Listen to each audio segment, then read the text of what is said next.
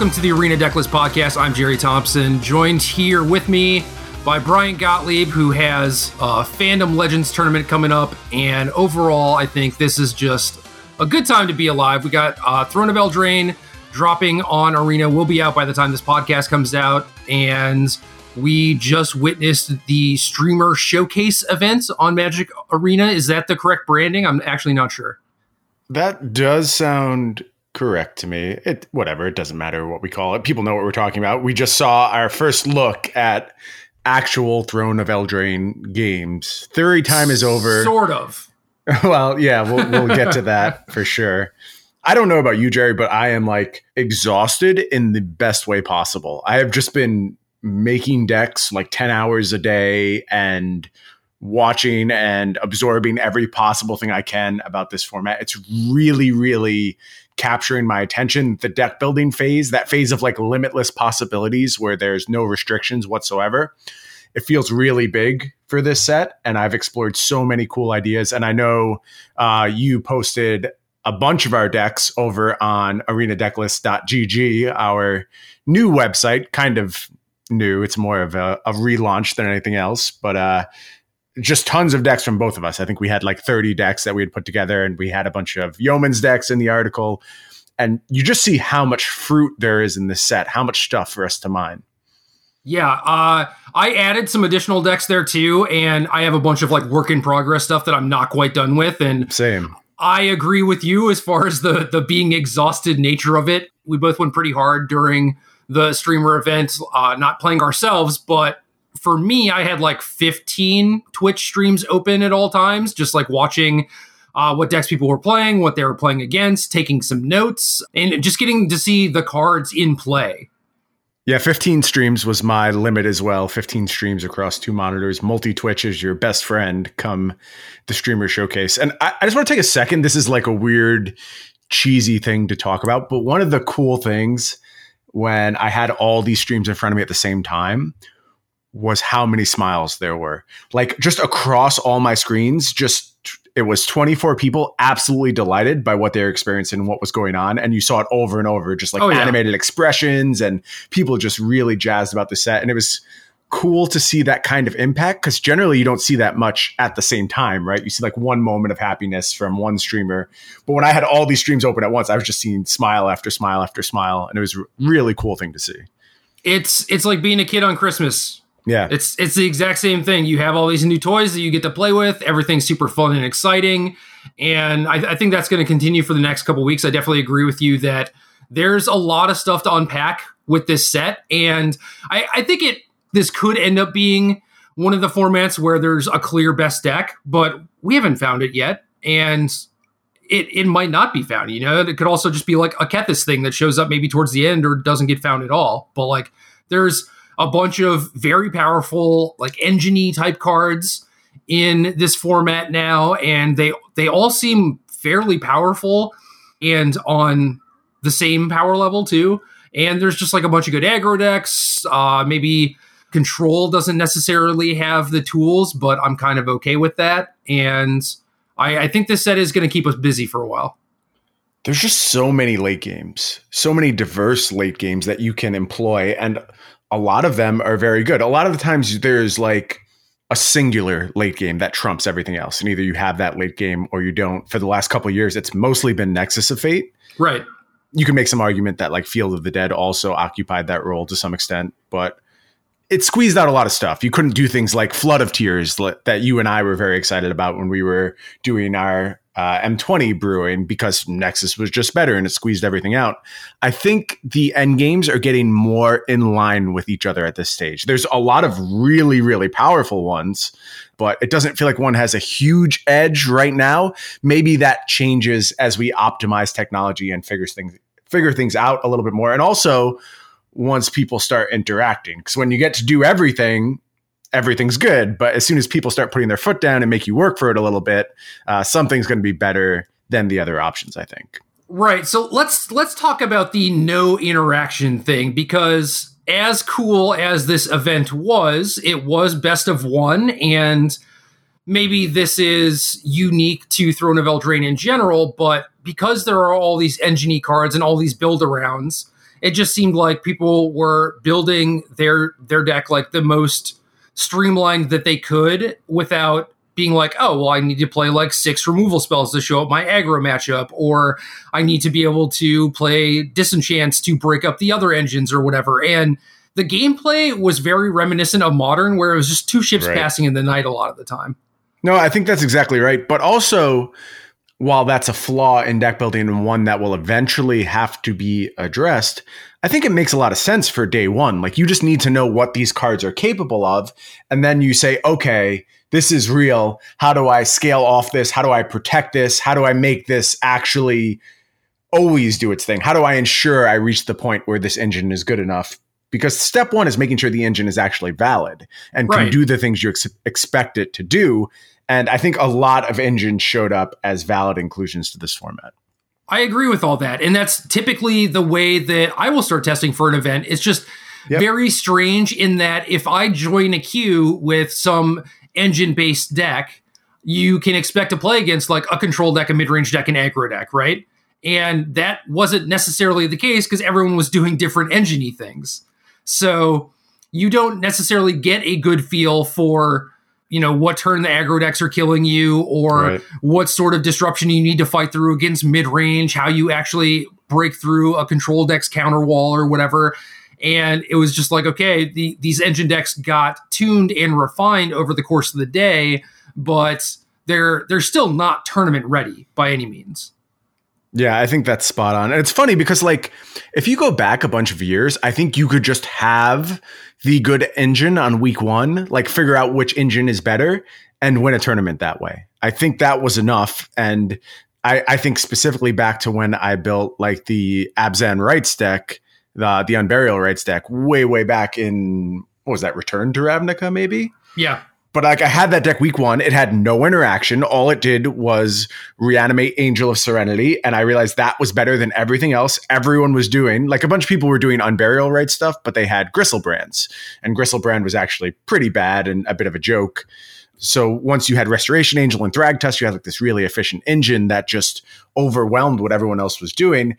And just figuring that out was enough then. There's no way just figuring that out is going to be enough. I, I, mean, I'm not even talking like week one SCG Philadelphia. I'm talking tomorrow when I play Fandom Legends. I don't think just showing up with the best engine is really going to catch anyone by surprise. Things move so much faster now. Yeah, I agree with that completely. I will say that Resto Thragtusk, especially with Unburial Rites to back it up, was good enough interaction against a lot of the decks in the format. No, that's a good point and even even Angel of Serenity too, you know, and and no one was really playing Graveyard Hate. We haven't lived in a standard world where people feel the necessity to play things like Grafdigger's Cage or Leyline of the Void or whatever. That might change, you know, especially with this set being how it is. But yeah, for the most part, those things are going to be safe. And if you have that interaction kind of built in, it's great. Mm-hmm. No, I think you're right. So we have a list of cards uh, some stuff that moved up in our power rankings from actually seeing them in play and seeing the decks that they were built around and iterating on things ourselves. And then there are th- some things that were just pretty big disappointments too. So I think we should start with the up stuff, the things that have moved up in our rankings, and then we'll we'll end on the down note. How's that sound? Sure, we'll get the positivity flowing first, and then we'll temper expectations a little bit as we hit the end of the podcast. Yeah, so these these are things that might not be tier one, but definitely moved from our rankings of like, well, maybe this sees play at some point to this is almost certainly going to see play. I think that's a fair assessment. Mm-hmm. Okay, so th- the first one I want to talk about is Fires of Invention. If it's free, it's me, Brian. Why was this not on either of our lists? Because we're idiots. Like, we're just stone idiots. There's no excuse for not having this card on our top 10 list. It gives you 2x Hearthstone mana, basically. Instantly doubling your mana production is pretty absurd.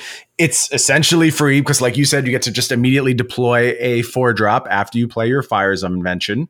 And I just don't have an excuse for ignoring this card. I really don't know quite what I was thinking, especially when you go back to like Wilderness Reclamation and I won't shut up about how impactful it is to double your mana. And that was my number one card in the set. I, I generally know what these effects are worth. And then we come around to fires and it just doesn't make my top 10 list for some reason. Maybe we should still read the cards, Jerry. I, I think we're still in that period where people are getting used to card names. I wouldn't mind at all if we read this out. Fires of Invention, 3R enchantment. You can cast spells only during your turn, and you can cast no more than two spells each turn. You may cast spells with converted mana cost less than or equal to the number of lands you control without paying their mana costs. So, Brian's description is incredibly accurate. I saw a meme that was like, you can't Teferi me if I Teferi you first, or if I Teferi myself first, which is kind of funny. Yeah. Especially since people are playing Teferi Time Raveler in combination with this card, which might seem like it doesn't make a whole lot of sense, but at some point you can just use Teferi to bounce this uh, after you've cast your two free spells, and then you get to make use of your, you know, six to eight mana that you have lying around too, and you just pull very, very far ahead. Uh, other things you can do with this card are just general rampy things. Like Arboreal Grazer has shown up in so many of my decks, and I'm so mad because I know it's the card that the decks want, and it's just like such a bad card in general. But it is, it just it puts a land on the battlefield, man. You get you play 26 to 28 lands, maybe more, and when you cast fires, you want as many lands on the battlefield as possible, depending on what you're trying to do and you also want a bunch of activated abilities, things like Cavalier of Flame. Uh, Kenrith is another one. Both of those give all your creatures haste, also. Yep. Building around this card is very difficult, and that is kind of why it didn't make my list. It's like, oh, I read this, and I don't know, man. When dating back to like 2014, when I came back from Wizards, I was like, just dead set on I want to participate in tournament magic again and I want to do things right. I know that there is a laundry list of things that I have been doing very poorly. And especially during preview season, it was like I would single out the cards that I liked and wanted to build around and then kind of ignore everything else. Hmm. But especially like 2014, 15, 16, around that era, I wanted to find everything that was good, even if it didn't appeal to me. And since then, I've kind of backslid to the point where I see something like fires and it's like, yeah, that's probably powerful. I assume that if it's busted, I will read something about it and then I can change my opinion on it. And that's kind of what happened with experimental frenzy too. And just, you know, for whatever reason, this is this is me just saying out loud so that my brain kind of remembers this where I need to actually focus on this stuff more. Uh, yeah. I, look, there's a lesson to be learned in every preview season. There's always something where our focus slips. And I think there's like some light, playful memeing about our top 10 lists at this point and how they often just have a glaring mistake, something that should have been there that isn't. And it's just like, if this was easy, we, you wouldn't bother doing it. Like it's it's so hard to find all of these things and figure out exactly what you're supposed to maximize. And you read something once and it just hits you the wrong way, and maybe you move past it. I think I recovered in time with Fires of Invention to get some cool stuff out there. A lot of people playing my five color Niv Mizzet deck yesterday. Not only does Fires ramp you, but it also fixes your mana actually. So you're able to just cast whatever you want.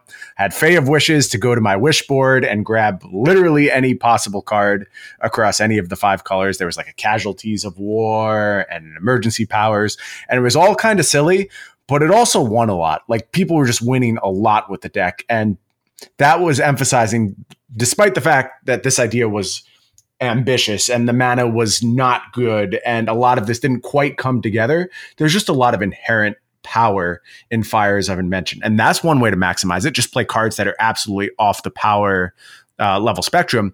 The other way is something you mentioned making sure you have other uses for your mana on your turn or kind of circumventing the restriction that you only get two things to do on every turn. Because that's how fires is weakened right? Like if you can only do two things sometimes that's not enough to catch up and one of the decks I got real excited about over the last couple days is just Jeskai Walkers with Fire of Invention. And when you have planeswalkers on the battlefield, you're again breaking that rule of you only get to do two things because now you have three or four planeswalker activations. So you're killing something with Ugin and you're bouncing something with Teferi and you're attacking for 16 because you're plussing your Sarkhan. And the game just spirals out of control so, so quickly when you're getting both the mana upside and retaining your ability to interact with the game state uh, beyond those two spells per turn. Right. And in the Planeswalker shell, it's especially incredible because a lot of the time you're just playing one spell per turn anyway. You know, you like on right. turn four, you play your four mana walker. On turn five, you play your five mana walker. Exactly this allows right. you to play a walker and do something else. And it basically doesn't cost you mana if you're doing something else on turn four alongside it. So if you are playing some sort of Super Friends deck, this card should almost certainly be in it. Yeah, I was very impressed by the Jeskai Walker's deck, which maybe makes it somewhat surprising. I chose not to play it. I think it has some end game flaws where it doesn't get quite big enough. And yep. I think, again, I didn't quite have the sideboard figured out. And like I said, again, this was a Fae of Wishes approach I used. Maybe that's incorrect. Maybe you're just supposed to maximize fires. I would listen to that argument.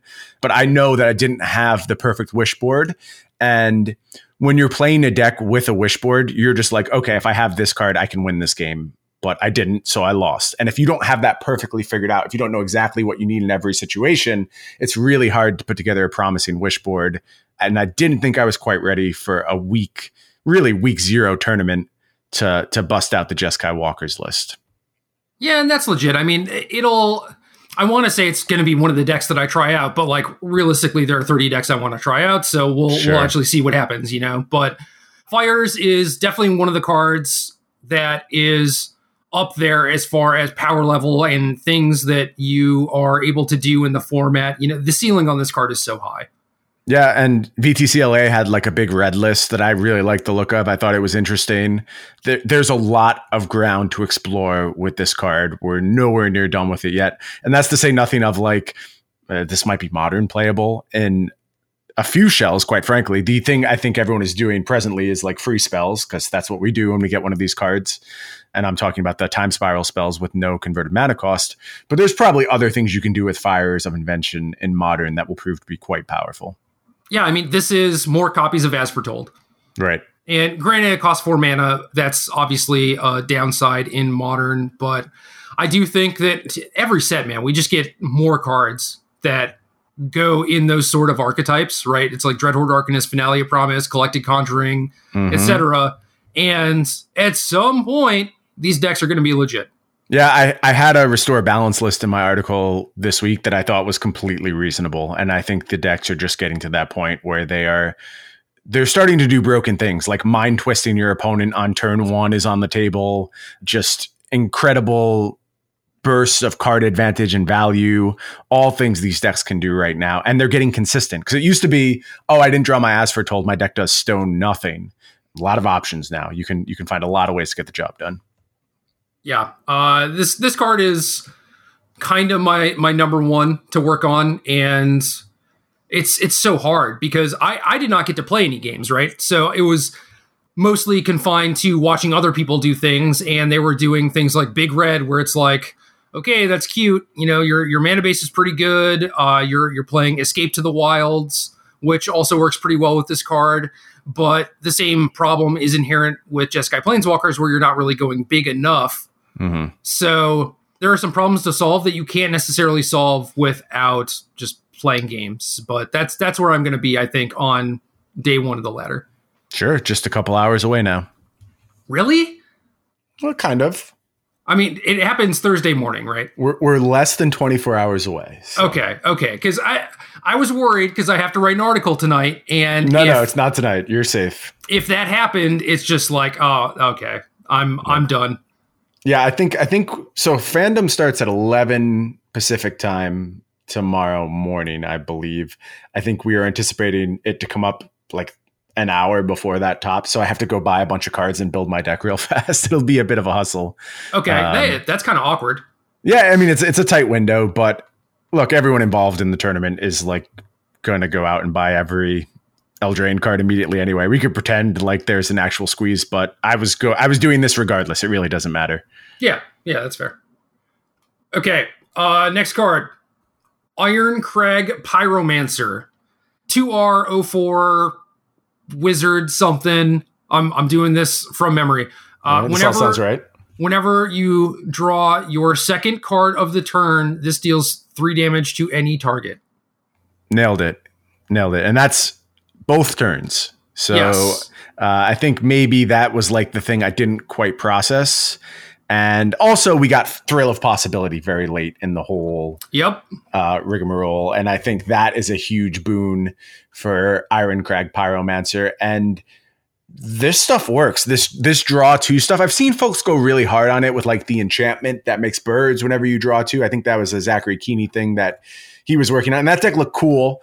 Uh, I don't know that you have to go that hard. I've just been playing this card in like my Phoenix decks, and Phoenix has been a little underwhelming. I think like that archetype will shift to a blue red tempo-ish thing based around Brazen Borrower and maybe Dreadhorde Arcanist and the Royal Scions, and you mush all that stuff together and you start getting something real promising. Royal Scions is a card that plays very, very well with Pyromancer, but there's a lot of cards that play well with this. And once you have it on the battlefield and it starts doing its thing, you will immediately recognize how powerful it is.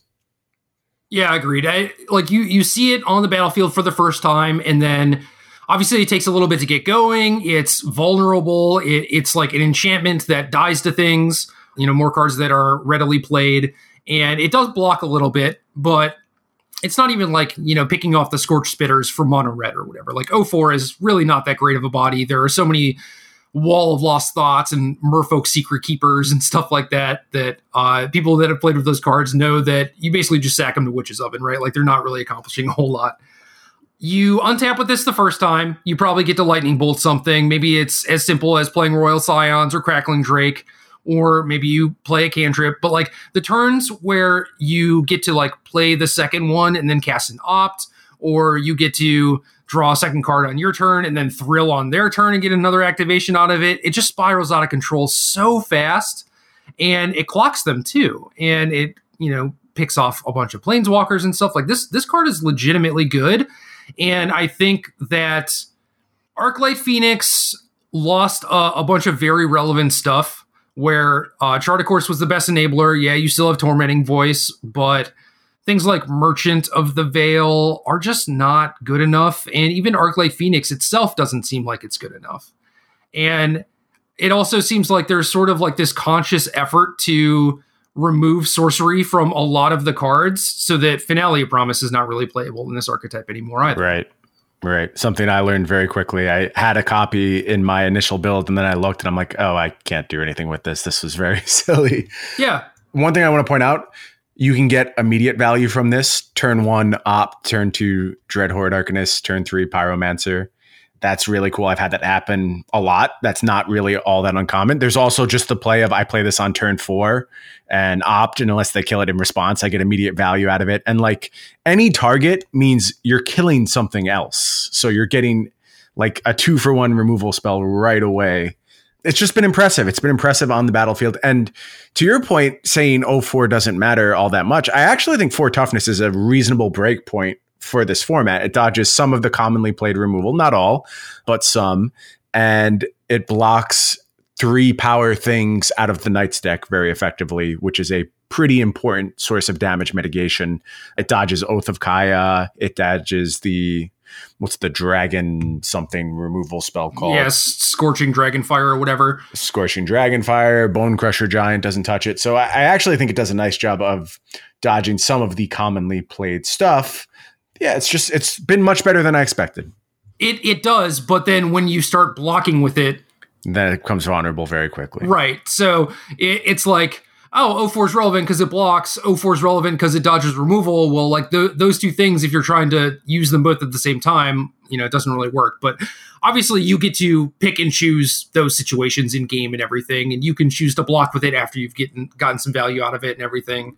I kind of went a different way with the is it draw to stuff where I built a more controlling deck that had a, a really robust late game with okay with just like Niv Mizzet and triggering these a bunch of times and the enchantment that makes fairies that I can never remember the name of alongside Castle Embereth.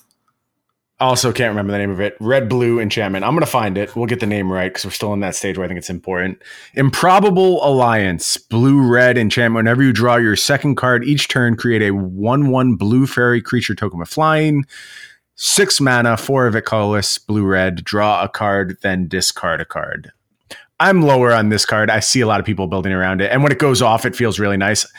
I don't think I think this is a bad card. I don't think you have to play bad cards in this deck. I think there's enough good options where you can pass an improbable alliance. That is entirely possible. I, I don't think it's even really that good as a sideboard card, but mm-hmm. it just seems like either the format is about this thing or it's not. And then if the format is not about this thing to the point where you don't want to main deck it, then if you're playing against some control deck where you want this hard to kill thing, it's like I would rather just like load up on counter spells, card drawing, Legion War Boss, stuff like that, uh, because this is kind of low impact. But if if you want this to be your plan one, like your plan A, I'm totally down with that. And the reason I started building around with four was because the interaction with the Castle on Breath. Yeah, it definitely scales much better in multiples for sure. It just seems so low opportunity cost to play this on turn two because you're going to be able to trigger this at least once per turn for the rest of the game. So it's not Bitter Blossom. Actual Bitter Blossom, if it existed, would not be very good because the power level is so much higher now than it used to be back in the day and you kind of see that in modern, right? But even even if this is Bitter Blossom, you know, if it's just blue red enchantment, make a one one every turn, I'm not sure that you would play that necessarily. But there are turns where you get to double trigger this, and depending on what you're building towards, if it is this big like Niv Mizzet late game plan or whatever, obviously having some some blockers helps you get there and everything. So sure, I I want to try this first and then dismiss it, not the other way around.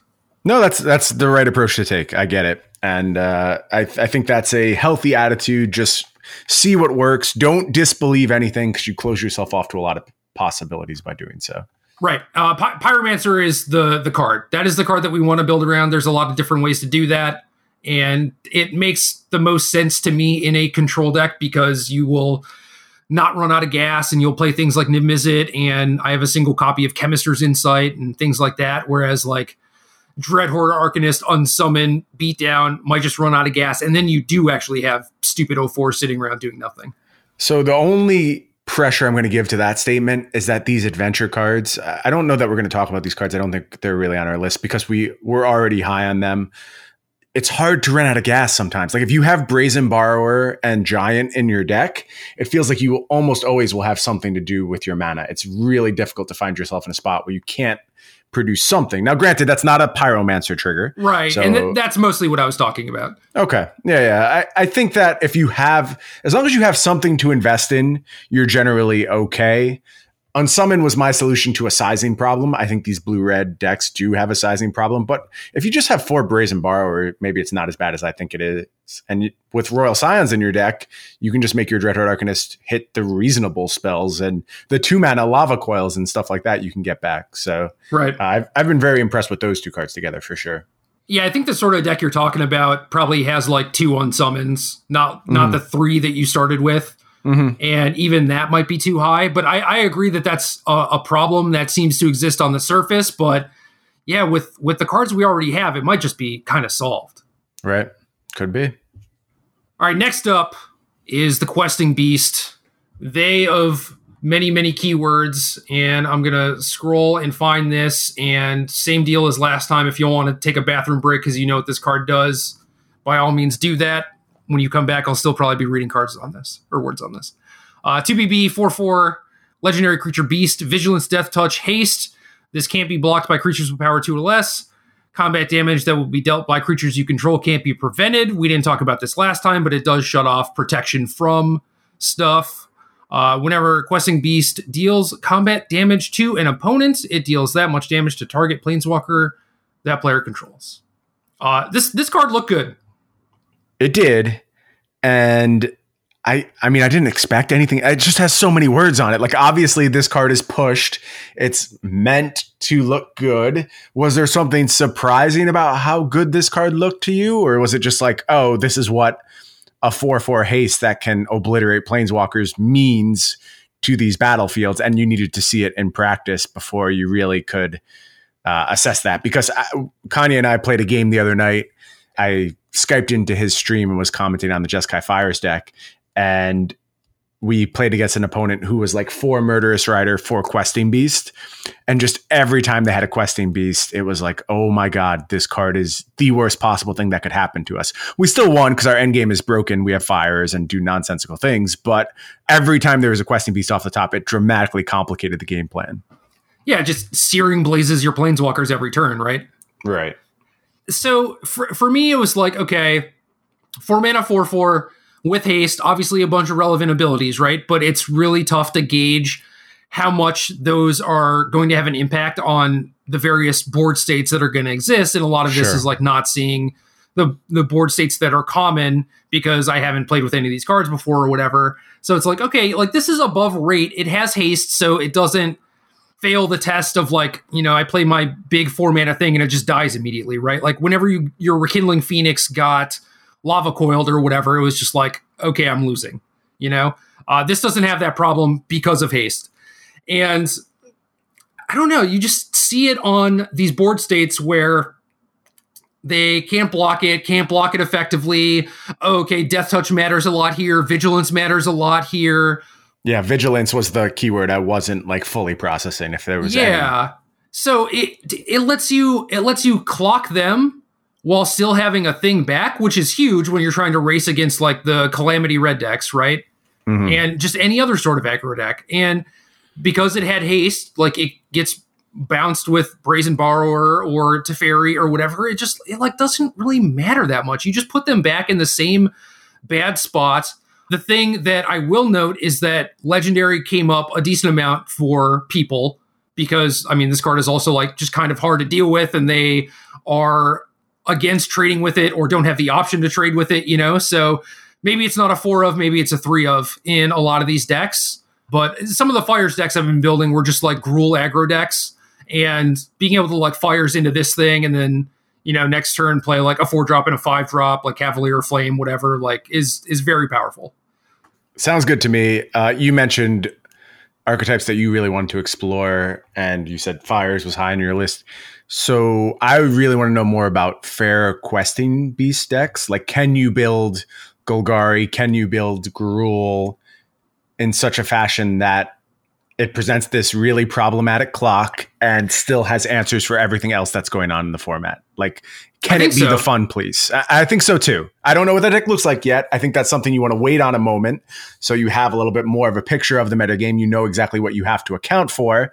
But like, look, at some point we're going to start playing Thrashing Brontodon again, right? Like that's Yep. a card that can matter a lot and is basically nowhere near the format right now. And you start combining these undercosted beaters together in a shell with maybe there's goose action going on, maybe there's not. Who knows? I, I think there's a lot of ways to combine these pieces that will properly account for the pressure points of the format.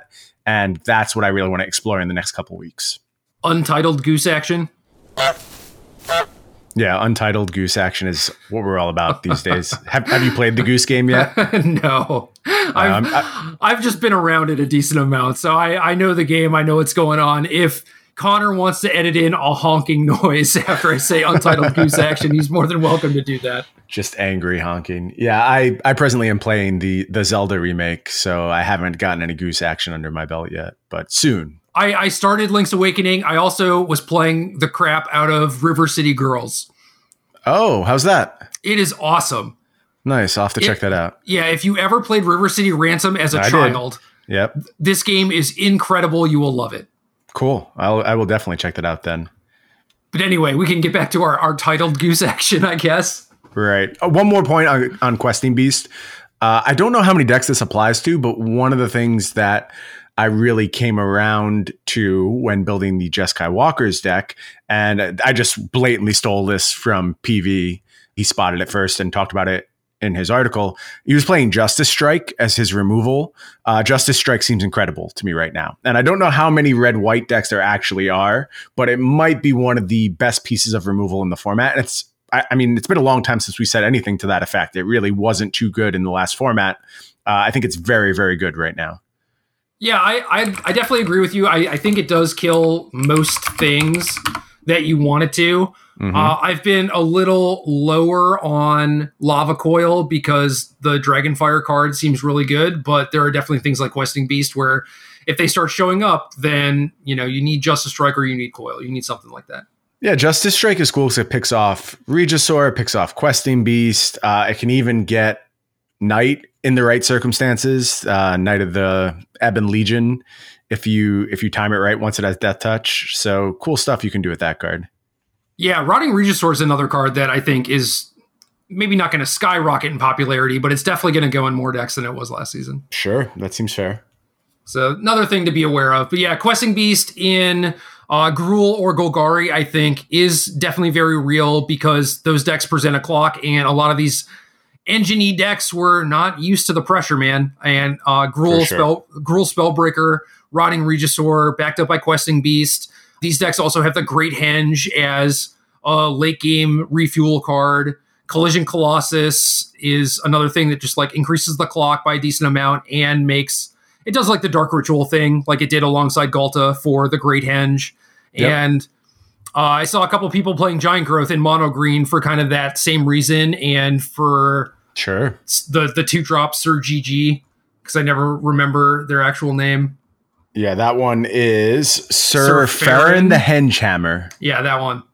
Yep. These decks have the the clock. They have the late game engine. They have the ability to disrupt the crap out of you too. I think these decks are going to be very good.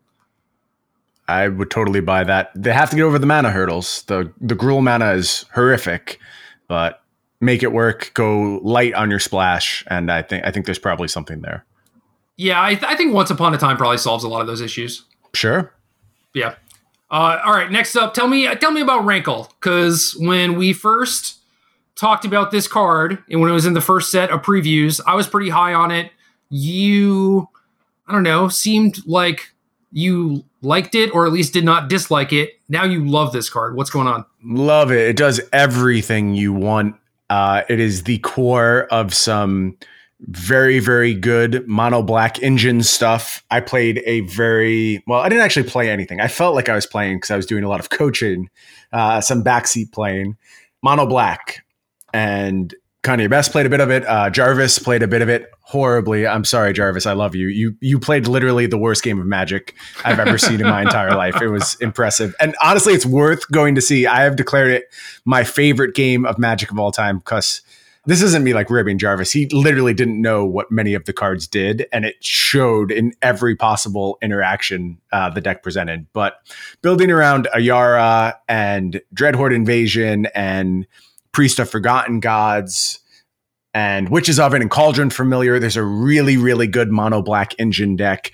And Rankle just answers any problem you could ever possibly find yourself faced with. You restrict your opponent's resources dramatically, you find more gas, and all these cards mush together in this beautiful way that if you negate the downsides for yourself and your deck inherently maximizes them for your opponent, this is one of the strongest magic cards in the set. You have to work for it, but it's very, very good. And I want to see what more traditional homes it might have. Like, I think it was X File who I saw playing this in Esper Hero. Yep. And I thought that was pretty interesting because, like, I do think that deck needs to change. I think it needs to take a different tact.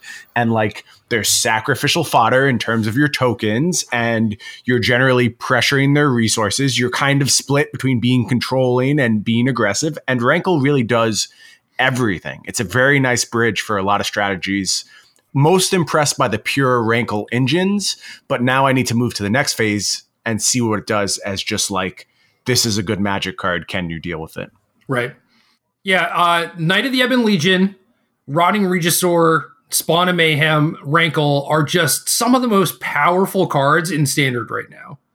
And it like playing some sort of like mono black beat down leaning aggro-ish control deck I think is just a reasonable place to start because your card quality, uh, except for the two drops. The two drops are a little weak, but every other part of the curve is just monstrous. Yeah, what ultimately dissuaded me from registering this deck for fandom was that I wasn't sure which axis I was supposed to be pushing on with my last few slots. I didn't know if I wanted really aggressive cards like Spawn of Mayhem, like maybe Rotting Regisaur, or if I wanted to go more into my engine. I mentioned we're doing like Cauldron Familiar Witch's Cauldron shenanigans. And that stuff was really, really good. It just gave you play against everything. Like, no matter what kind of battlefield your opponent established, you could find ways around it with these engines, uh, with all the life gain, with all the drain, without combat. It was really impressive the situations this deck could play itself out of. But I think once it knows what it has to account for, it will have a clearer idea of its identity. I do think it would have been a fine choice just on power level, though. All these cards are super strong. Uh, Rankle may be foremost among them. Yeah, in Rankle, I mean, you mentioned playing like offense and defense pretty well based on the various choices that it gives you. And it transitions so well into a sideboard plan that has like Disfigure, Cavalier of Night, Finality of Eternity, it, it is just really, really good. Mm-hmm. Uh, next card that moved up on both of our lists, which is weird because it was number two on my top 10, is the Great Henge. Yeah, uh, this is another mistake for me. Why don't you go ahead and read the Great Henge before I start talking about it? You have it up? Uh, it costs nine mana, sort of. Seven kind GG. Of. 7 GG legendary artifact. The spell costs X less to cast, where X is the greatest power among creatures you control. Tap, add GG, you gain two life. Whenever a non token creature enters the battlefield under your control, put a plus one plus one counter on it and draw a card.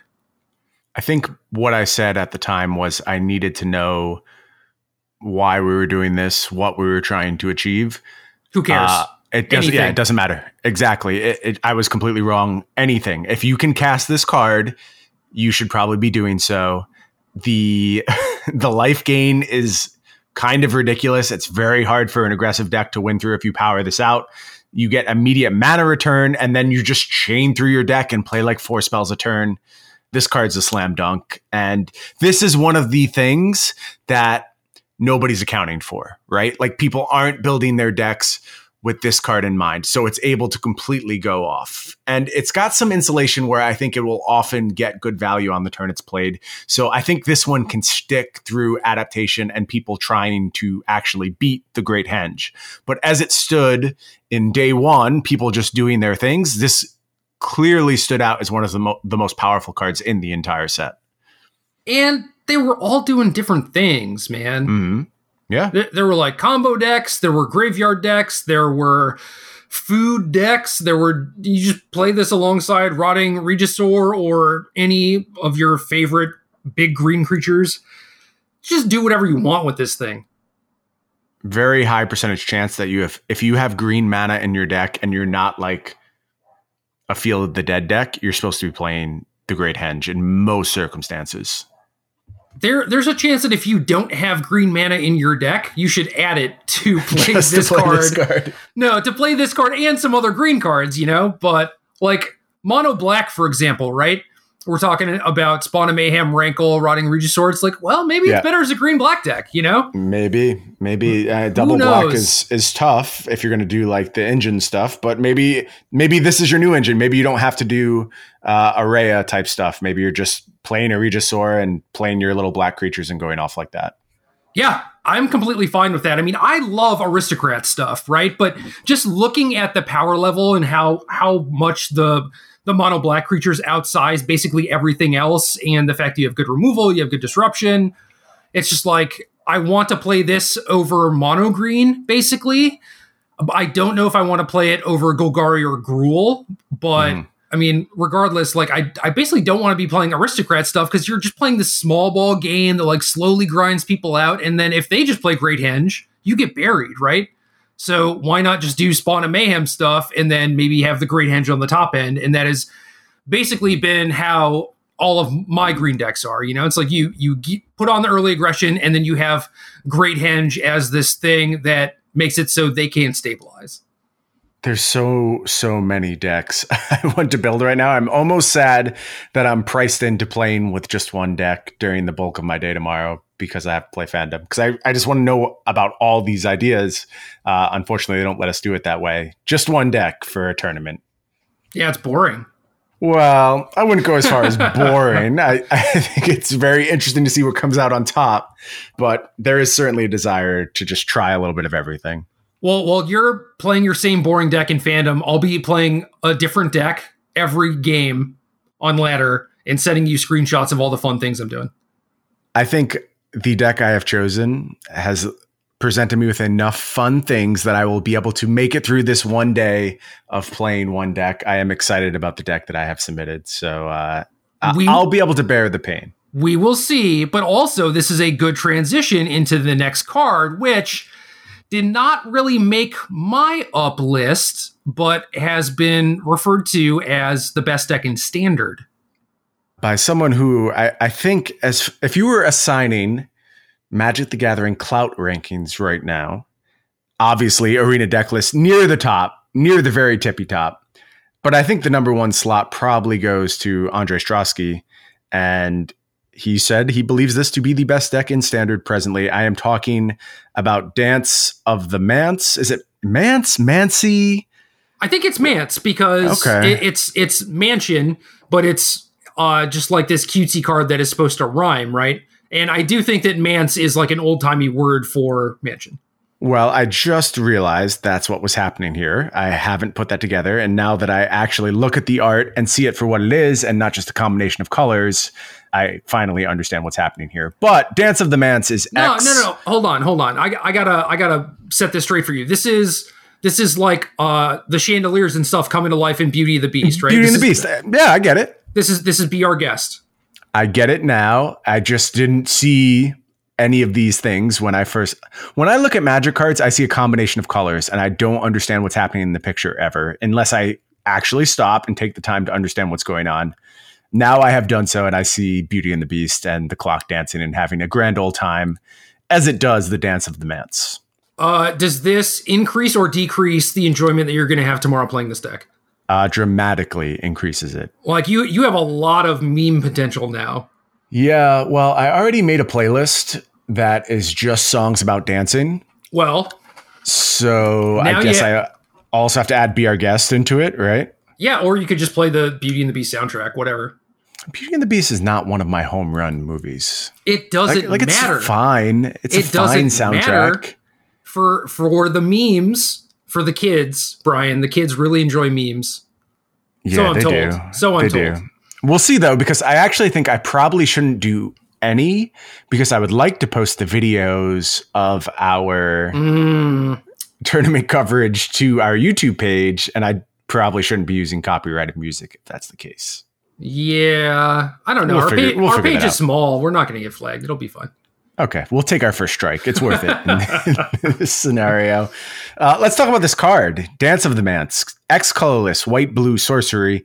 Return up to X target artifact and or non aura enchantment cards, each with converted mana cost X or less from your graveyard to the battlefield. If X is six or more, those permanents are 4 4 creatures in addition to their other types.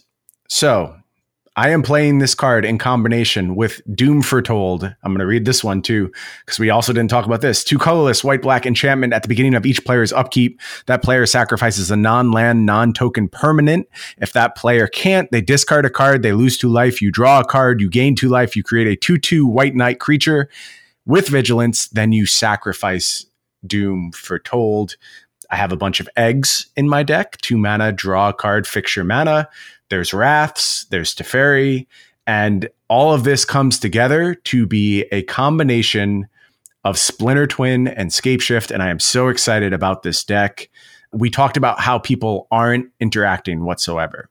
And previously in modern, one of the best positions you could find yourself in when all these decks were just ignoring each other was the deck that had the combo kill with some light interaction, with some ways of stomping out opposing aggression and then just taking control of the game in one spot.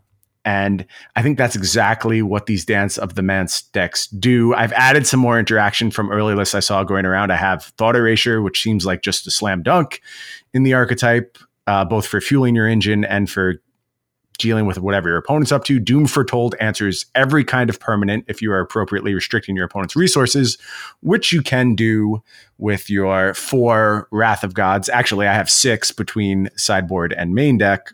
But you do all this controlly stuff, and then you just plus a Teferi, your opponent's end step, X equals six, return a couple Oath of Kaya, some eggs, hit your opponent for six points of burn, and just swing for lethal, and the game is over like that this is exactly the style of deck I love to play. When I saw it in practice, it was extremely, extremely impressive. And I am pumped about this archetype, looking forward to playing it tomorrow. I mean, it's Esper control with rally, right? I think that's an excellent uh, way to look at it. And I mean, if I'm thinking of flaws, I think this is an adaptable, something that's fairly easy to adapt to. There's hate cards you could certainly play that will give this deck some fits, but I mean, there's probably counter adaptations. And one of the big hits here for me is a functional mana base, because we talked a lot about how the three color mana bases are a little bit below where we'd like them to be.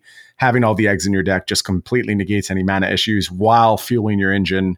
Yeah, I was just super impressed by this deck. And I think with a few little tweaks, I have it primed to hopefully put up a nice performance in Fandom Legends. I would love to play for the first few weeks of this uh, this new standard. It's one of the most interesting times to be involved in a tournament series like that. Yeah, I, t- to the point of the mana, you have a Castle Vantress and an island alongside three Fabled Passage. So you, you need to play the island, right? Mm-hmm. You also have four Kaya's Wraths, but you have Guild Globe to kind of fix that, which yep. is cute. But Golden Egg too. Golden Egg fixes it as well. Oh, sure. Uh, it yeah, just to that end, I feel like you could probably just get away with like cutting some shocklands, maybe. Interesting. I, I honestly didn't even consider that.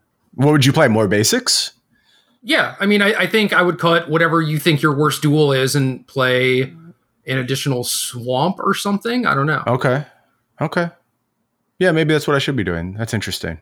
Too uh, late now. Decks yeah, have yeah, been submitted, but uh, I will keep that in mind over the course of the tournament. And I mean, this is an archetype that I would love to spend some time on and continue refining.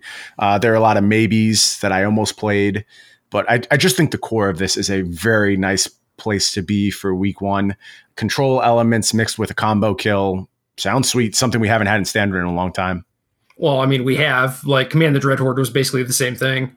Uh, kind of. I I mean, maybe there's still like a turn of setup you have to go through in that scenario. And there's also the life problem. If you're low on life, that does absolutely nothing. And, you know, if you're playing with fire as a control archetype, you certainly aren't guaranteed to keep your life total high. So this does have some advantages over Command the Dreadhorde.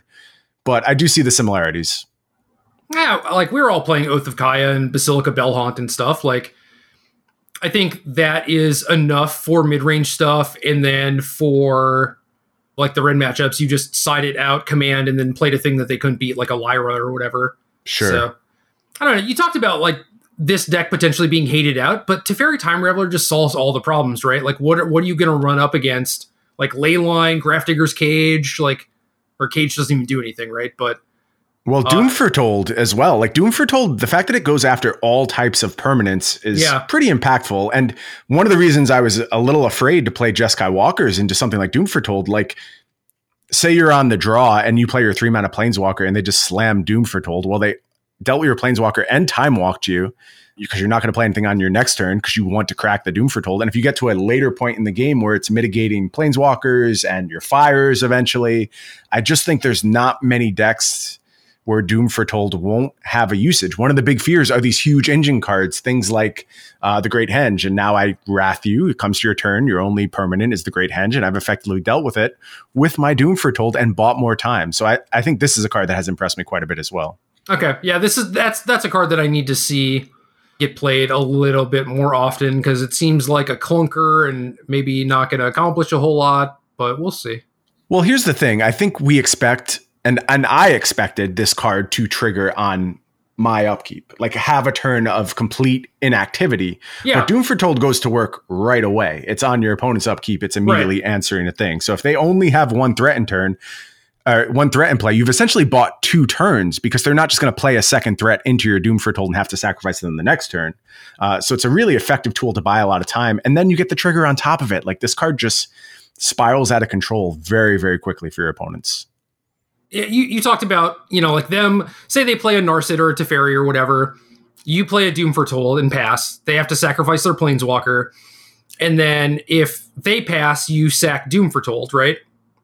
Uh, no, it's when it goes back to their turn, you would sacrifice Doom Foretold. Like theoretically, you have like a globe or something. You're because you have to no, sack Doom that, Foretold as well. That, that's what I'm saying. Ideal ideal scenario is that they just pass back and kill Doom Foretold. But if you played an egg or an Oath of Kaya or whatever before this, then you get to keep this around still. Correct. And so you're potentially getting multiple time walks out of it. Like the thing that you would have to do from the Planeswalker side is like fires into Kasmina into make a token or something. And then maybe you just have to fight this thing the entire game, which also no, seems no, no, no. tough.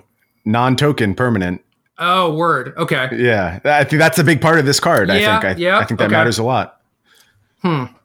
Well, Getting a little sold over there. A little bit sold. I know you weren't thrilled about this Maybe. deck choice when I told you about it. yeah. I don't know. Fires into Kasmina, make a token, then throw away Kasmina, and then try and like swarm around this thing. I guess I don't know. That still seems tough, but Yeah, you got to hope it works. And uh, like I said, I was afraid of this deck as the Jeskai deck. I did not want to play against uh, something like this. I didn't feel like it was a manageable matchup from the Jeskai side. yeah, I also think the Esper sideboard cards are very good too, by the way. Like Disenchant, Elderspell, Ashiok. I, I think all these cards are very reasonable right now. So Yeah. Uh, one one thing that has been very interesting to me, and I'm noticing it like looking at your sideboard too, is and I was going to talk about this in my article this week, is that when I first started building decks, it was like, all right, some noxious grasp, some devout decrees, whatever. Mm-mm. You can't do that anymore. nope, I agree. They're just like not good because the the threats that you're worried about aren't necessarily creatures or planeswalkers. It is these artifacts. Spot on. Yeah, I, I just think the threat pro- profile of the format has changed, and it's not like you have to answer Sorin anymore. Like that card's gone, so you've lost a lot of stock in your noxious grasps, and it, it's just not the same threats we were dealing with before. And I think the stock of those cards has fallen dramatically. I've included fewer and fewer copies in my sideboard as the days have gone on. Yep, I'm right there with you. And I I really appreciate your sideboard because we are on the exact same page. There's not a single color hoser in your sideboard. Mm-hmm. But yeah, that's that's it for the ups. I'm not up on this deck yet. It's within your power, right? Like you it's all up to you whether or not I think that this deck is good now. Fingers crossed. So we'll see what happens. If if nothing else though, this is going to make for a good uh, YouTube deck tech coming up. Yeah, we'll definitely do one on this deck. And uh, I, I mean, there's so many decks we want to talk about right now, but this is an exciting one and this will be fun. I think uh, our plan is we may as well spoil our plans a little bit, build some hype. You're going to be on your way over to my house the next couple days, and we're just going to grind out a bunch of videos, deck techs, you know, all kinds of interesting technology based videos for this new format. And those will start appearing on our YouTube page over the next week or so. So make sure you are subscribed. It's just youtube.com slash arena deck lists. Yeah, and we, we have to do that giveaway too. That that should be something that we do when we're over there too. That is correct. We are over a thousand subscribers. We want to do that as like a, a live video. We'll post that over on the YouTube page and Yeah, that makes sense. to watch to figure out who the winner is. Yeah, that makes sense. I mean, it might be like a 15 second video or whatever, but I think that's Sure. cool. Yeah, that's fine. Like, do you think you wi- you won? If you think so, you have to watch this video. Right. Good branding. Way to way to be a aggressive seller of our Arena Decklists YouTube page. It is going to be a sweet page though. We have a lot of big ideas for it, and I'm excited about some new content we can offer everyone to enjoy. Yeah. Okay, so that's that's the last high note. Right. It's things all get down- things get sour from here. It is all downhill from here. So I'm I'm gonna not go in order. I'm gonna start from the bottom because I think that that is a little bit more interesting. okay. So, cards that we are more down on after the streamer showcase thing than we were when it started. Number one is more of a you thing than a me thing, but I get it. And that's Vantress Gargoyle. And I will attempt to find this card and read it. It is uh, one U artifact, 5 4 uh, Gargoyle, flying. Can't attack unless defending player has seven or more cards in their graveyard can't block unless you have four or more cards in hand. Tap, each player puts the top card of their library into their graveyard. Okay, look, I don't have a big long spiel about this card. All I'm going to say, I saw this card sitting on the battlefield doing absolutely nothing, neither attacking nor blocking nor milling anything all that effectively. A ton, like many, many games that came up. And it's okay to have a fail rate if the card is powerful enough. A two mana, five, four flyer, very, very powerful. But I saw this card doing nothing over and over and over, and it absolutely frightened me. Isn't that a deck error or a player error or both? Sure, it, it could be. It absolutely could be. And maybe we'll solve this. And a few weeks from now, I'll be like, I was way off base on Gargoyle. But I saw enough problems to realize this is not the broad inclusion that maybe I thought it was. You have to work very hard to ever get an attacker out of this or have the game go very long. And I think there's just like a lot of conflicting goals in gargoyle decks right now, and they don't understand their identity. That's the biggest problem with them. If that gets sussed out, maybe this is a good card, but what I saw did not impress me whatsoever. So this doesn't go in every deck. That much is clear, right? So what decks do you think that this should go in? Or what decks what decks did you think it should go in? Well, I started with cauldron decks, but we're gonna we're gonna get to that problem in a little bit. We will. But so let's talk about the context of Vantress Gargoyle in those sort of cauldron decks. Sure. So you're a Dimir self mill deck that is looking mm. to set up the Cauldron of Eternity. Vantress Gargoyle is an artifact for Emry, which is relevant because you are interested in self milling stuff. You can play things like Wall of Lost Thoughts or Merfolk Secret Keeper. But one, well, this, this deck has several issues, right? One of them is that you expend all of these resources to like self mill yourself, and then you need to have either an Emry that's active or a Cauldron of Eternity Otherwise, Correct. you're not accomplishing a whole lot, right? Mm-hmm. And hard casting things like Agent of Treachery is very, very difficult. So, in that sort of deck, I can definitely imagine situations where you're not going to have four or more cards in your hand. Spot on. You spent all these resources to mill yourself, which you have to do, but all of a sudden you've fallen below the threshold and you can't block anymore. So, what if we try to? If the problem is this thing hasn't blocked, right? Or it can't block, and we need it as a blocker, right? Like we need one more turn. Why do we not just look at the enablers that we're playing? Like, do we need eight Wall of Lost Thoughts or whatever? Probably not. So, is there something that keeps cards in our hand while maybe accomplishing the same thing? If that involves like going to a different color and playing like Rix Maadi Reveler or something like that, like some sort of filtering that is like kind of card neutral, I would understand mm. that. Thrill of Possibility comes to mind. Like that's a card that juices yeah. the graveyard a little bit. Uh, that's an interesting take. I think the the big problem though is that a lot. I, I mean, basically all of my Vantress Gargoyle builds were in combination with Cauldron. And if you're going to make Cauldron effective, you certainly have to go hard into your graveyard because you need it to be very cheap, very quickly, because that life cost is real. And if you're waiting too long to establish a Cauldron game, you're basically dead. And I cauldron decks were by far the least impressive thing I saw out of these big engines that we're talking about. They just never got anything done, and they got ran over repeatedly. Right. I mean, certainly having a two mana five four blocker would help. So right. if you mitigate that problem, I think that solves a little bit of it. Uh, I do agree that the decks, the way that they are built, have to go all in on Cauldron and then it's it's like the turn three Tron thing in modern, right? Where it's like, yeah, once upon a time increases the rate at which people turn three Tron, but very clearly Tron's win percentage lets you know that turn three Tron isn't even beating that many people. And right. it's it's the same thing. It's like, okay, we're going all in on Cauldron. We did it. We did our thing. We assembled Cauldron, and we just lose anyway. So either we should not be going all in on Cauldron, or when we do go all in on Cauldron, we have to make it so we actually win the game. And none of that really is Gargoyle's fault. I still think that if you are trying to do cauldrony things, Gargoyle is a good part of that.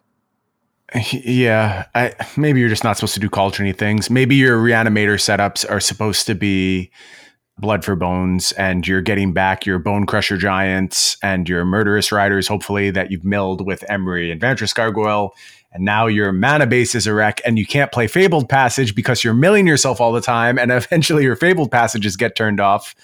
I don't know. There's a lot of problems to overcome. I, I think the idea of moving away from Cauldron and still doing some kind of graveyard shenanigan is very appealing to me. I really like the rebuying of the adventure cards with Blood for Bones. I think that's a super cool interaction and a little bit underappreciated right now. I would have to think about how I make a Grixis mana base like that work, or do I even need to play Emry and Gargoyle at that point, or am I just stretching for no reason? It kind of sounds like I'm stretching for no reason in this case. So Maybe. I don't know. There, there's a lot of good Grixis stuff, right? Like you have you have Reveler. Uh, there's there's Tempting Witch that we haven't really been playing because it costs three mana, but like that's another fine card.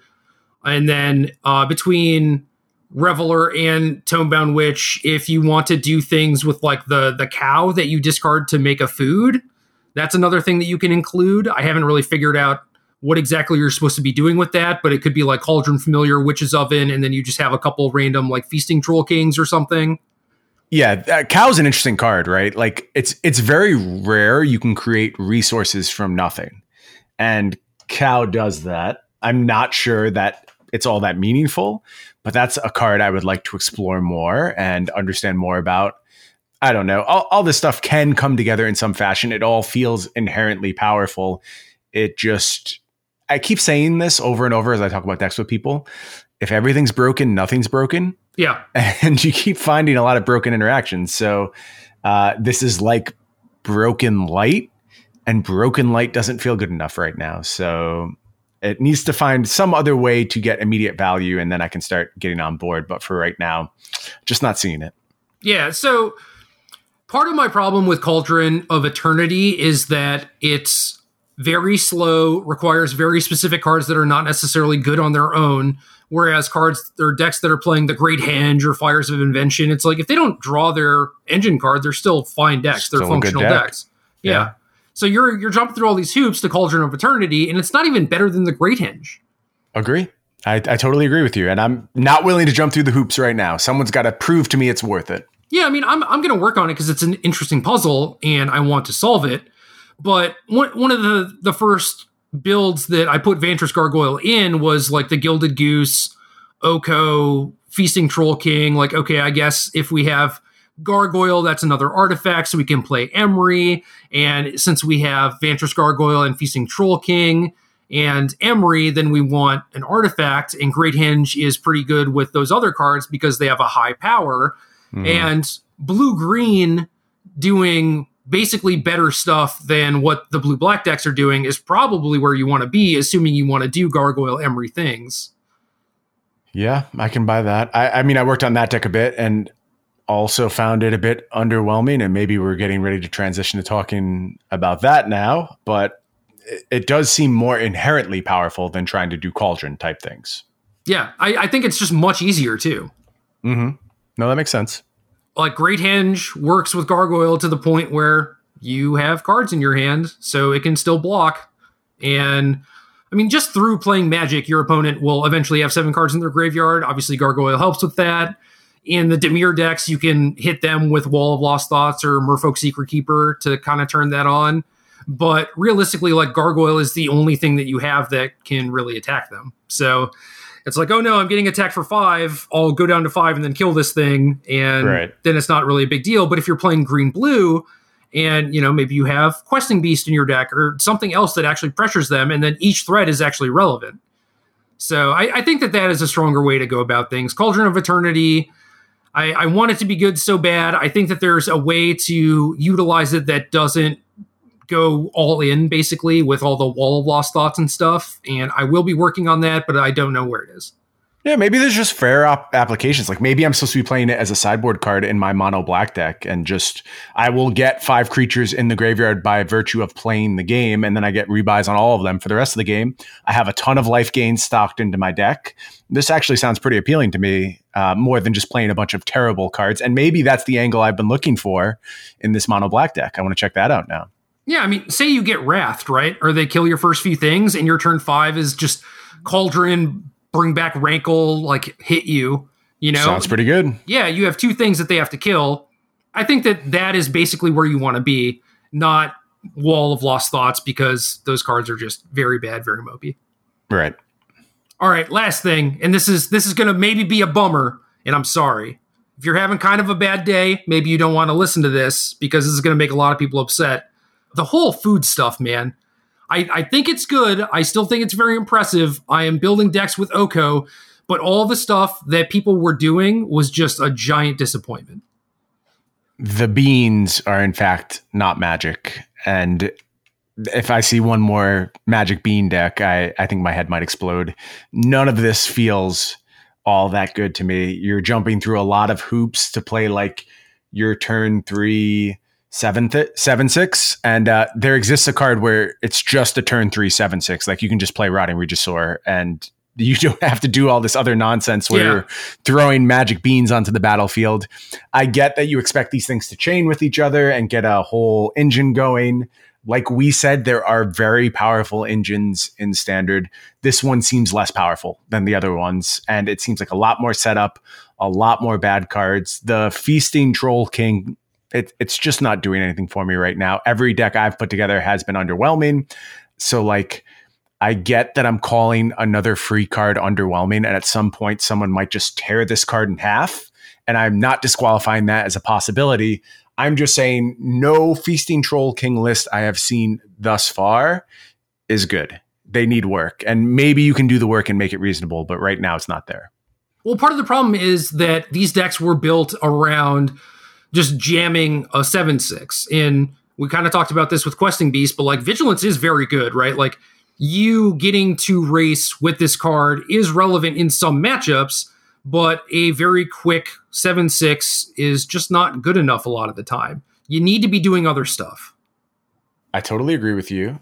I know that I, I saw someone in our Discord posting about trying to set this up with Crashing Drawbridge, which is two colorless defender 04 creatures you control gain haste until end of turn. Weird and certainly not a card I expected to really see any standard play, but giving your creatures haste is a powerful, powerful ability. And there's often been combos where, like, oh, if only I had some way to give my creatures haste, maybe it's crashing drawbridge. I don't know. I didn't expect it to be, but I, I get why this might be a necessity for a deck like this. And steps like that are preventing me from just completely disqualifying this archetype. I think there's a lot of things to look into still. Uh, I like the problems you're trying to solve with something like Crashing Drawbridge, but that's a bad magic card. And now we're back to like the wall of lost thoughts problem where you're Yes. playing all these cards. And we've already got magic beans in our deck. So like I, I maybe this particular list doesn't have magic beans, but a lot of lists do. And uh, if if that's the case, things have gotten a little sour already. I, I don't know. It just feels like this is the wrong food synergy to focus on. There are some good ones out there, and like food as a mechanic is interesting, but this has not been the one that sold me on it. Yeah, I, I really think that moving away from Turbo Feasting Troll is probably the way to go. And certainly Goose into Oko is very strong, right? Mhm. No one no one is really gonna dispute that. Yeah, Oko on the battlefield on turn two is silly. It's a silly, silly magic card. But what else do you do with that? And I, I think it's completely fine to just build it, you know, with a couple feasting trolls, some wicked wolves. Uh, you can do witches oven stuff or not, probably not. And uh, for the people who are trying to do the turbo combo stuff, Trail of Crumbs is probably what you want because it allows you to keep going. And I saw so many games where it's just like the troll gets dealt with, and eventually you run out of gas and you just lose, right? But it's it's just very much a situation where there are a lot of Nexus of Fate esque engines, and you're doing the I don't know, like Smaller. yeah, like the Command the Dread Horde or Field of the Dead thing. And if Nexus is prevalent, you just can't do that stuff. The Troll King is exactly that. So if you want to build a Simic deck or three color deck, whatever, and have this be kind of like the Tempo Weed Disruption deck, I think that is a much better spot for Gilded Goose and Oko to live. One of the pieces of deck building advice I feel like I've given out the most over the last few months is never allow yourself to be the smaller mid-range deck.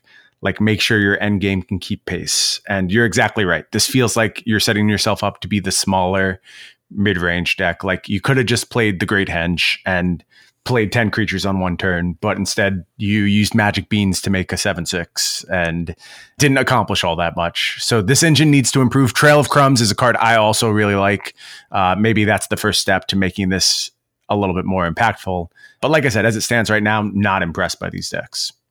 Yeah, I, the the pieces are there for something, but I'm I'm not sure exactly where to go with it, and it's not quite as in your face as Fires of Invention or doesn't work with exactly everything like the Great Henge does. So Mhm. it's a little tougher.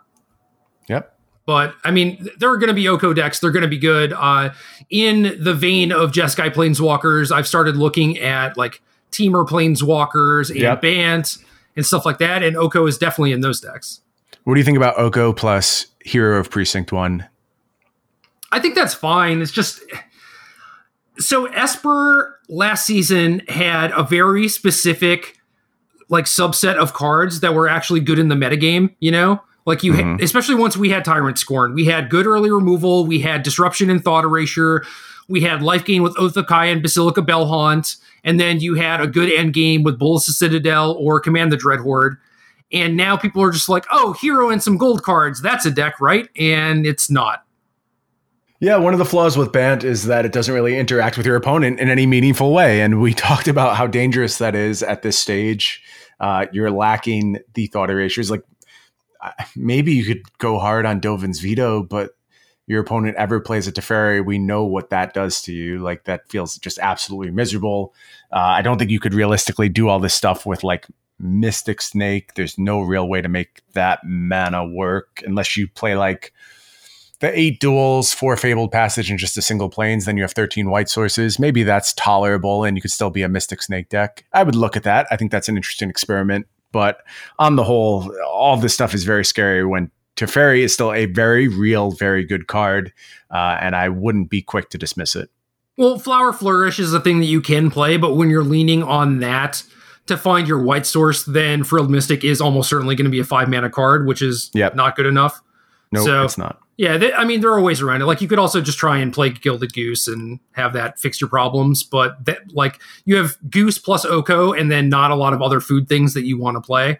Right. So it it is awkward, but man, deck building for this season has been really fun and I and, like not even frustrating, but it is hard to finish off a lot of these decks that I've built. It's just like I know at some point I'm going to find the right piece to this missing puzzle, you know?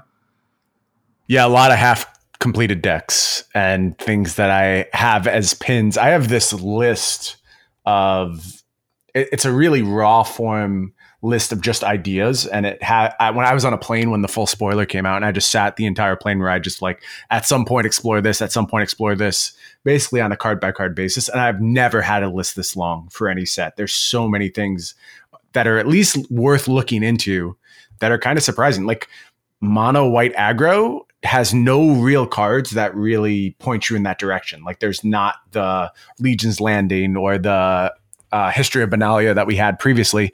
But if you actually look at the way these cards interact with each other, I think there's probably a reasonable mono white deck out there, maybe multiple reasonable mono white decks. And that's not something you would think in seeing where the power lies in this set. So uh, Yeah. surprising stuff keeps coming up. Yeah, I mean there there's some old holdovers like Venerated Loxodon where you're like, eh, okay, Mhm. maybe, you know. Yeah. Yeah, mono white specifically, I don't know. That that is definitely a, a blind spot for me. You know, I saw some people doing some stuff like mono white artifacts basically and then playing some adamant stuff and then I saw some people playing like the giant killers and in kind of a white Yep. weenie-ish deck, but for Yep. the most part haven't really explored it and I've had that happen for basically every preview season, you know? And like I said earlier, like that is that is just a flaw. That's a leak and I got to work on that. Yeah, we all have holes. We all have holes that we uh, pass on. And like I said, I made this list. I haven't built them on a white deck though. Like I know I should look into it, but uh, there's only so many things you can do, right? you run out of time at some point. Yeah. Overall, though, I mean, the the streamer showcase event had some issues as far as how much stock we can put into it for is this what standard is going to look like going forward and everything. But regardless, getting to see the cards in play and everyone building these crazy decks around all these weird engines and like you said, man, everyone just having fun. This this has been good, and I'm I'm going to Philly. I'm going to battle in that tournament, and I'm looking forward to it. That's super exciting news. I will also be in Philadelphia. First time both you and I will be in attendance at an SCG tournament in a very long time. Yeah, and I don't know uh, when the last time was that we were on opposite sides. Right. You- you- well, I guess probably never really. Like I don't think so. One of us doing don't- commentary, the other one playing. I suppose it's theoretically possible, but I, I don't recall it ever happening. I guess that means I will try not to be too critical of you if you come in my purview uh, Oh, and I have dude. to commentate on your match. I'm I'm playing around this hard. I'm playing I'm playing the legacy seat, so you don't have to do commentary of me at all. Uh, yeah, it seems unlikely. I would assume our focus will be squarely on the standard metagame, but you know, there's always the chance that your standard seat could finish nice and early and we move over to your match. Yeah, I was just thinking about that actually, where the deck that I've been playing the most lately is uh, Azorius Con- Control Splash, a third color. And Okay. if that's the case, my deck is literally killing people with one ones and two ones. So uh, it, it we could just be the last match to finish, you know? So are you playing like the the mentor list? nah, Mentor sucks, man. Those those Okay. creatures are too big, the other three three drops are just much better. Like Zach Allen's list had two Teferi, two Narset. I'm just going hard on those as three drops, and uh, either splashing Strix or Ice Fang Coatl, and then just killing people with some Snapcasters in those. Any interest in the new land, Mystic Sanctuary? I don't think so because I'm not playing Terminus. I I mean, do you want to consider playing Terminus? I, No, I think no. it's more. I I think, think, it's way more of a modern thing than a legacy thing, but I do think it's something that should be considered. yeah. So I, I would play like you know one in Sneak and Show or whatever. Probably that seems okay to me. Mhm. but for for where the legacy format is now i have determined that spot removal is much much better than sweepers there are not a ton of decks going wide Okay. and it is very much like protect the queen with a lot of these decks it's like i'm going to put a death shadow into play or a dreadhorde arcanist or whatever and just do everything in my power to protect it so the sweepers have just been bad I just want to point out that I have successfully tricked you into speaking about legacy for a little while on this podcast, and it comes at a good time. dude i love was just- legacy i do Me too. It was just announced today, Jerry, that I will be playing in the Legacy Premier League. So I will certainly be doing some thinking about Legacy going forward. Legacy is my favorite format. I don't want to make any promises. Maybe a bonus episode about Legacy when we get close to time for my matches. Dude, I think am the in. People would be in. I Yeah, am I in. We're- It will be our least listened to episode of Oh, all time. hundred percent, Of all time. Yep. the the premise would be like, okay, you're playing in this legacy thing. I would like to talk to you about legacy because I've actually been playing a lot on Magic Online and I have a lot of ideas and we could just talk about them and record that and it doesn't necessarily have to be a formal podcast, you know.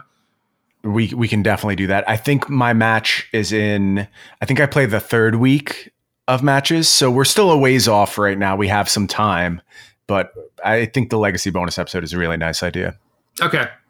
Yeah, I'm I'm worried about that, but it, should maybe be like a bonus bonus app A double bonus. That's Or- how far we have to go to talk about legacy. or a YouTube video or something. Oh, maybe. Okay. Okay, that might be the way to do it. Maybe we'll go on YouTube and talk about it. That sounds fine. We'll we'll stream on YouTube, Yeah, I like talk that. legacy. No, we're not streaming on YouTube. well, we can do both. We can we can stream on all the platforms. We'll figure it out. Yeah. Okay, I'll figure it out. You don't worry about it. You just show up and say words. I'll make sure our videos get to the right place. I love talking about magic, man. I'll I'll talk about magic for certainly like two hours at a time, uh, at basically any point, you know. Yeah, well, we've proven that uh, for about two years straight now. So Hell yeah. All right, that's gonna do it for this episode, I believe. And uh, every week we solicit the fine folks in our Discord for questions. Uh, we did it a little late this week, but that's okay. And then we will pick a question we like, answer that, and the the person we pick is going to get a nice Arena Decklists pin, only to be gotten through this little thing here. And do we have a question that we like, Brian? Of course we do.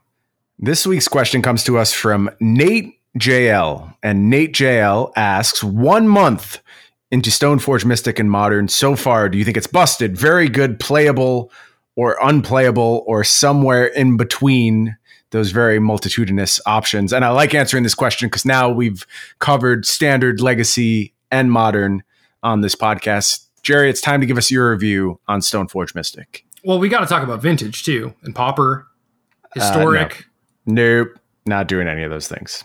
Canadian Highlander. Nope. I, I know you're. I know you're serious about that one. No, I'm chomping at the bit for some. Canadian Highlander dis- discussion. But yeah, There's, it was a sweet format. You you kind of sold me on it.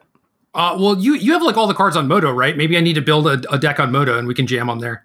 No, I I have unloaded much of my MODO collection over time. Ah, damn it! All right, well, yeah. I'm sure that you can, you know, buy 40 cards for your Canadian Highlander deck. Anyway, uh, Stoneforge Mystic, I still really, still really like a lot. there have been instances of PTQs and stuff like that where the deck does very well, or the card does very well. I've I've done well with it myself. I know that at least one PTQ was won by a person playing my Zoria Stoneforge list, and I, I don't know, man. I feel like the ceiling is high on it. Like if you did not play in the Caw-Blade era, I think for for some reason, like you know, people are not used to playing with those strategies, and I, I guess like there's kind of a checklist. It's like maybe you played Miracle Gro way back in the day. Maybe you played Merfolk at some point. Maybe you played any of the Delver decks or Caw-Blade or whatever.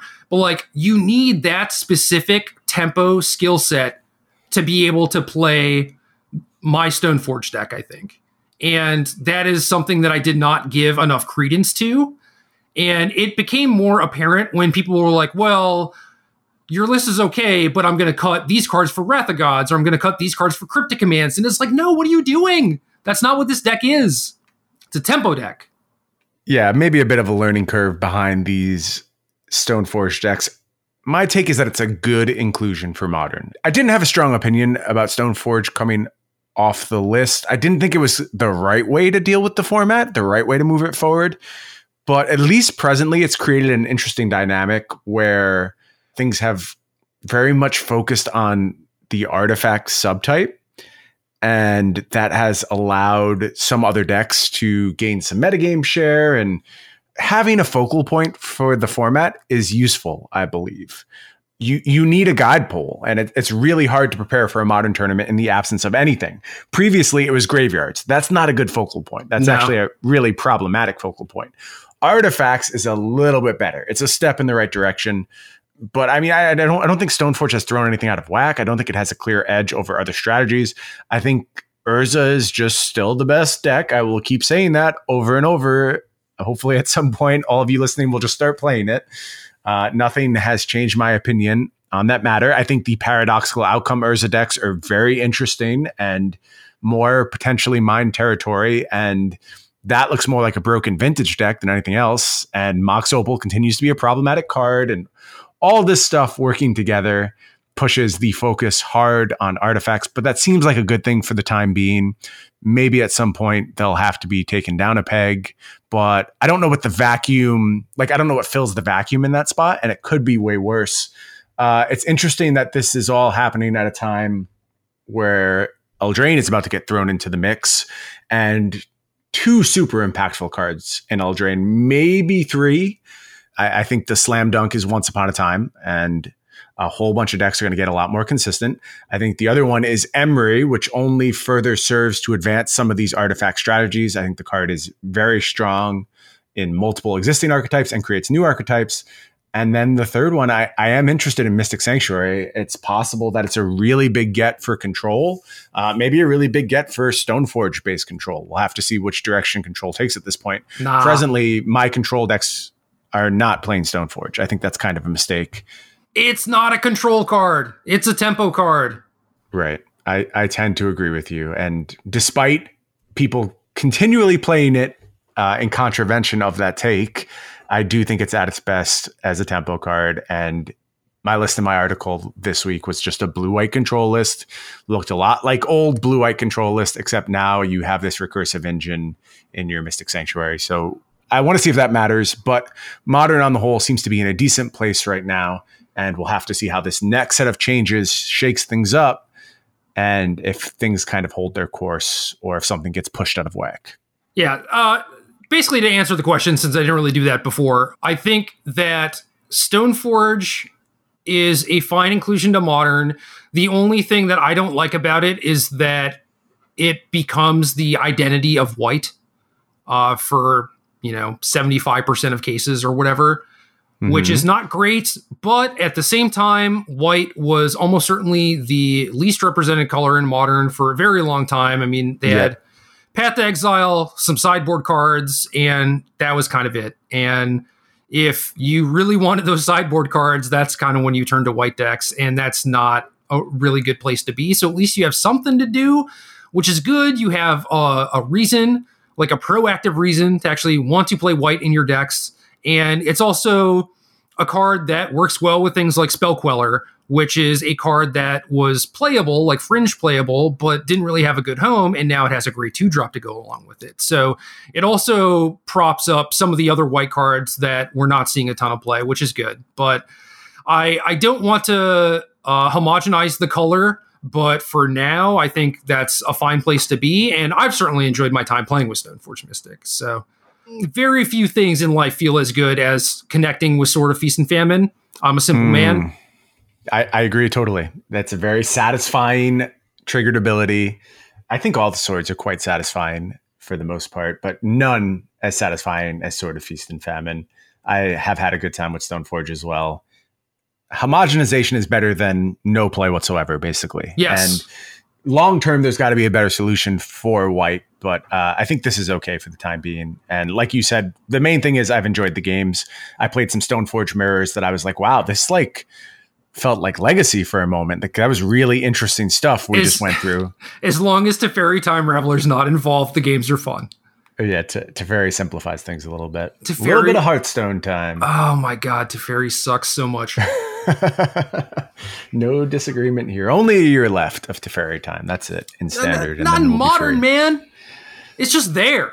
Yeah, Teferi forever. And you can't make a case for banning Teferi because it's mildly annoying uh, when there's crap like Mox Opal. So uh, I don't right. I don't think that card's going anywhere. No, it's it's probably not. Settle in.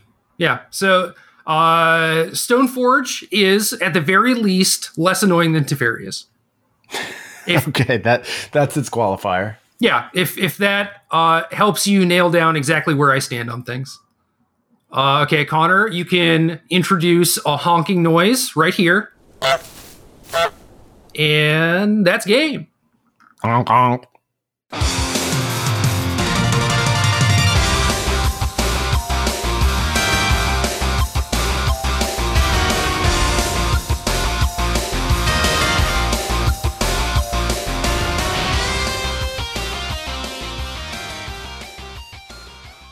Good luck.